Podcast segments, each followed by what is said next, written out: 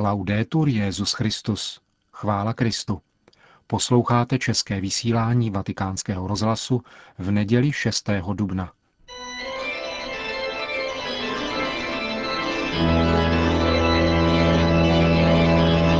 Církev a svět. Náš nedělní komentář. Připravil Martin Horálek.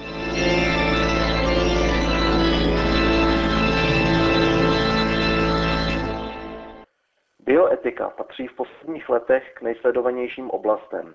K diskuzi o potratech se postupně přidala témata jako klonování nebo umělé oplodnění. Debata se odehrává jak mezi odborníky, tak na stránkách denníků a zábavných magazínů. Je to v celku pochopitelné. Počátek a konec lidského života zajímá každého. Navíc je s těmito okamžiky spojeno i jisté tajemství. A tak jsou zde splněny elementární podmínky dobrého mediálního příběhu a praxe nám to jen potvrzuje. Opustme ale nyní mediální teorii, abychom se mohli věnovat meritu mého dnešního rozhlasového zamyšlení. Tím je dopis, který tento týden zaslali biskupové českých a moravských diecézí premiérovi republiky. Sdělují mu v něm své výhrady k některým navrhovaným předmětům právních úprav věcného záměru zákona o specifických zdravotních službách. Podle tiskové mluvčí ČBK vyjádřili biskupové své výhrady ke zmíněnému zákonu především v oblasti problematiky umělého oplodnění, které vylučuje možnost otce podílet se na výchově dítěte. Biskupové se vyslovili také proti asistované reprodukci a manipulaci s embryi, stejně tak jako proti náboru dárkyň vajíček, jejichž poučení o případných nežádoucích následcích takového zákroku je nedostatečné. Stanovisko biskupů zahrnuje i nesouhlas s umělým ukončením těhotenství. Dopis biskupu předsedovi vlády vzbudil a zřejmě ještě vzbudí nemalou mediální odezvu. Diskuze, která se na základě tohoto počinu českých biskupů zvedne, bude zcela jistě rozdílné úrovně. Nepochybuji o tom, že v jistých kruzích bude povrchní až demagogická. Pokud by se ale na základě zmíněného dopisu podařilo alespoň částečně vyvolat konstruktivní debatu, která bude brát v potaz relevantní názory a fakta, ač třeba z různých názorových proudů, může se stát důležitým impulzem k tomu, abychom se nejen v rámci církevního společenství stali v této oblasti informovanějšími a vyzrálejšími, ale také ubyly šablonovité názory, které demonizují celé oblasti vědy, jakými jsou genetika, genetické inženýrství nebo embryologie a na ní navazující obory zabývající se vznikem a prvotními stádii lidského života. Dovolte mi v tomto kontextu několik faktů, které dokazují, o jak závažné téma se jedná. Počet dětí narozených díky asistované reprodukci neustále roste. Současnosti jsou takto v České republice počata přibližně 3% dětí. Ve světě je to pak ještě zhruba o 2% více. Tato nemalá čísla přirozeně souvisí s naším životním stylem a prostředím, které mají za následek poruchy plodnosti.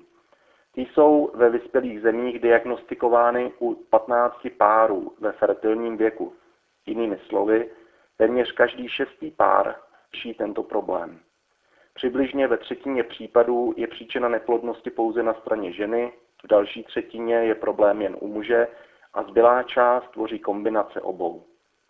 Je však třeba dodat, že podle lékařských statistik jsou pouze 3% případů neplodnosti zcela neléčitelná. Všeobecně známý je fakt, že značný vliv na poruchu plodnosti má stále zvyšující se věk, kdy se lidé rozhodují pro početí potomka. Jen pro vaši představu, Průměrný věk prvorodiček se v České republice vyšplhal na 26,3 let. V Evropě je pak ještě o dva roky vyšší. Ginekologové přitom hovoří o tom, že ideální věk pro početí prvního dítěte je u ženy mezi 20. až 24. rokem, přičemž po této věkové hranici se pravděpodobnost otěhotnění výrazně snižuje. S asistovanou reprodukcí je spojena celá řada právních a etických aspektů. To mimo jiné souvisí také s tím, že se jedná o postupy poměrně nové, za to však díky celospolečenské poptávce překotně se rozvíjející a také užívané. Pro dokreslení. K prvnímu mimotělnímu spojení lidských pohlavních buněk došlo v roce 1944. V roce 1961 se boloňskému lékaři Petručimu podařilo uchovat při životě v inkubátoru po dobu 59 dní uměle vytvořené embryo. Pokus o úspěšné mimotělní oplodnění a následné zavedení embrya do matčiny dělohy probíhaly sice od roku 1969, úspěšně se ale první dítě ze skumavky narodilo až v roce 1978. Tak vyvstává jeden ze závažných problémů, jelikož přesto, že dnes již masivně využíváme metod mimotělního oplodnění, netušíme, zda a případně jakým způsobem se tyto metody mohou projevit na dalších generacích takto počatých dětí. V souvislosti s diskutovaným dopisem biskupů není od věci připomenout i to, že asistovaná reprodukce vyvolává řadu právních otázek. V české legislativě je například rozdílný status embrya v děloze ženy, které je pokládáno za součást jejího těla, a embrya uměle vytvořeného, na které právo pohlíží jako na předmět, u něhož právo vymezuje možnosti manipulace. Diskutované je i určení rodičovství v případech, kdy je použito cizí vajíčko či spermie dárce, což je nutné asi už pěti až deseti neplodných párů. Ještě složitější situace nastává v případech tzv. surogačního mateřství, kdy jiná žena, obvykle za nemalou finanční částku, dítě takzvaně odnosí a podle uzavřené smlouvy pak po porodu předá dítě jeho biologickým rodičům. Tuto metodu ovšem česká legislativa neumožňuje. Jak naznačuje předchozí případ, z etického pohledu je nadmíru problematické každé komerční využití metod asistované reprodukce. Celá správně poukázali biskupové ve svém dopise na nebezpečí komerčního náboru dárkyň vajíček, které se například v Dánsku či Spojených státech provádí. Z reklamních akcí typu zaplati školné svými vajíčky běhá mráz po zádech. Živé paměti mám i filmový dokument o kalifornských klinikách, kde se v uvozovkách výroba dětí požadovaných vlastností stala mnohem výnosnějším zdrojem bohatství než třeba ropné vrty. O problémech vyvstávajících ve spojitosti s asistovanou reprodukcí bychom mohli hovořit ještě dlouho. Jen nejčastěji skloňovaná výhrada, kterou je využití či spíše použití nadbytečných embryí či jejich takzvaná redukce v těle matky, by vydala na samostatný pořad. Na to však nemáme prostor a není to ani účelem dnešního zastavení. Mým cílem bylo upozornit, o jak složitou a širokou problematiku se jedná. A také proto, že se zde dotýkáme nenarozeného života, tedy srdce a duše každé normální ženy, musíme snad ještě více než kdy jindy naše soudy, hodnocení a také vyjádření vážit na lékárnických vahách taktu, soucitu a lásky. Jen tak mohou naše aktivity v této oblasti znamenat opravdový přínos.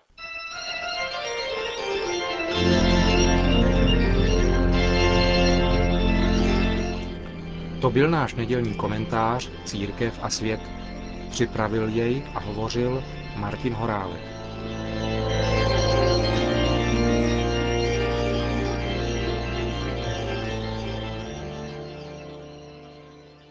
Na závěr Světového apoštolského kongresu o božím milosedenství slavil v neděli dopoledne kardinál Christoph Schönborn eucharistickou bohoslužbu ve zcela zaplněné bazilice svatého Petra.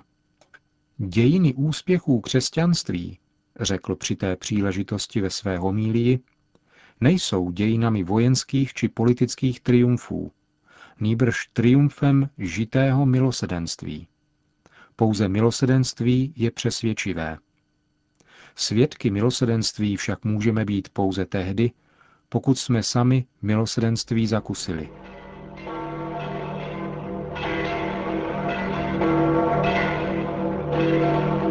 Účastníci mše svaté se po jejím skončení přidali k zástupům na náměstí svatého Petra, aby si vyslechli pravidelnou polední promluvu svatého otce před modlitbou Regina Céli.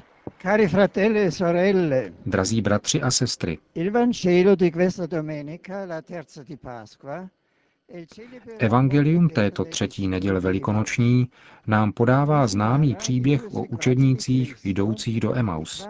Vypráví se tam o dvou kristových učednících, kteří den po sobotě, tedy třetí den po jeho smrti, smutní a zdrcení opouštějí Jeruzalém a vydávají se do nedaleké vesnice zvané Emauzy.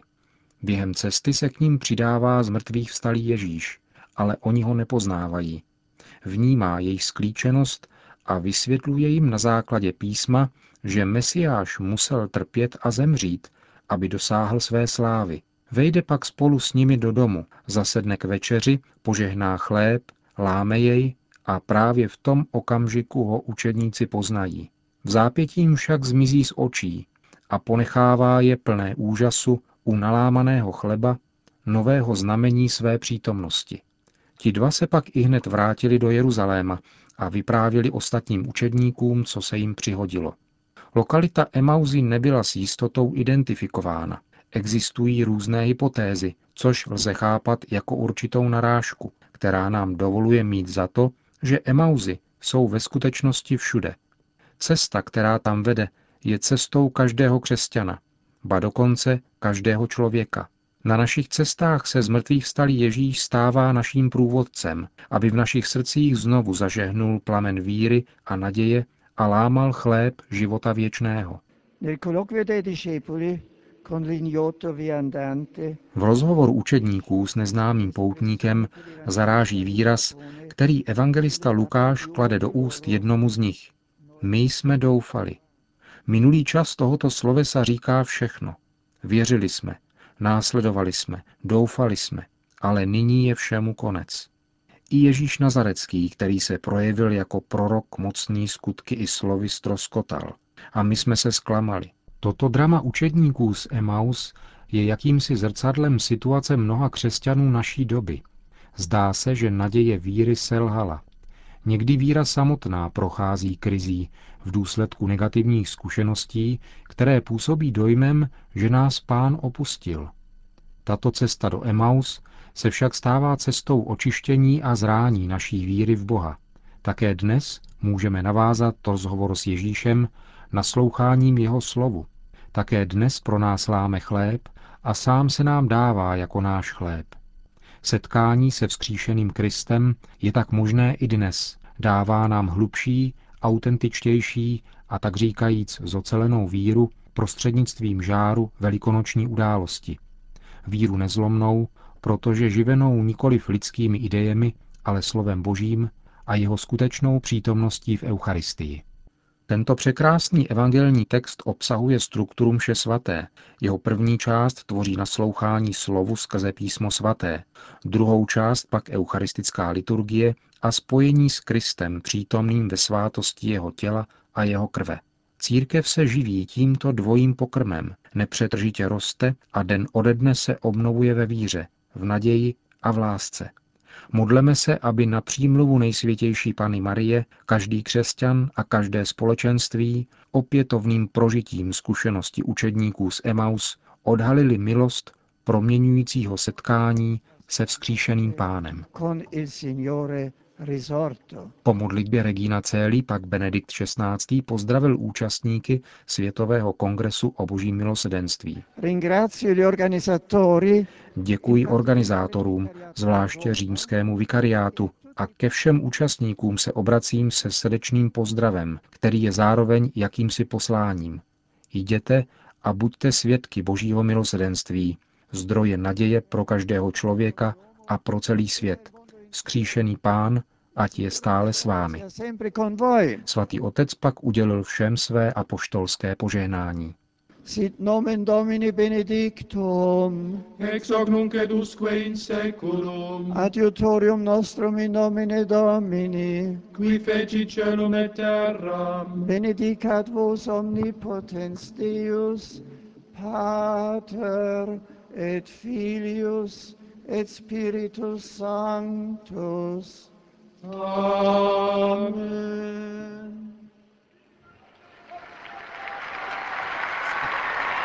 A tím končíme dnešní české vysílání vatikánského rozhlasu. Chvála Kristu, laudetur Jezus Christus.